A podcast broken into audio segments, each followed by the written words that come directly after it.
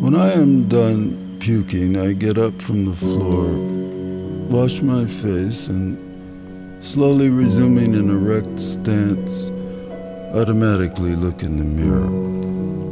Well, in the first place, it isn't a mirror anymore, but a window.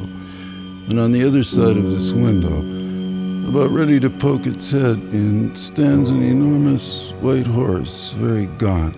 Its gaze, electric blue, the color of desert sky shining through the eye sockets of a skull.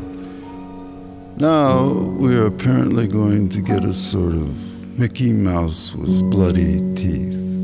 So things do not appear to be headed in an especially auspicious direction, and it is with some discouragement that I exit the bathroom and walk down the hall toward the living room, where, after a journey of several years, I switch on the T V with the idea of checking out the action on C N N. It's not long before I discover that it is possible to weep from sheer astonishment and rage.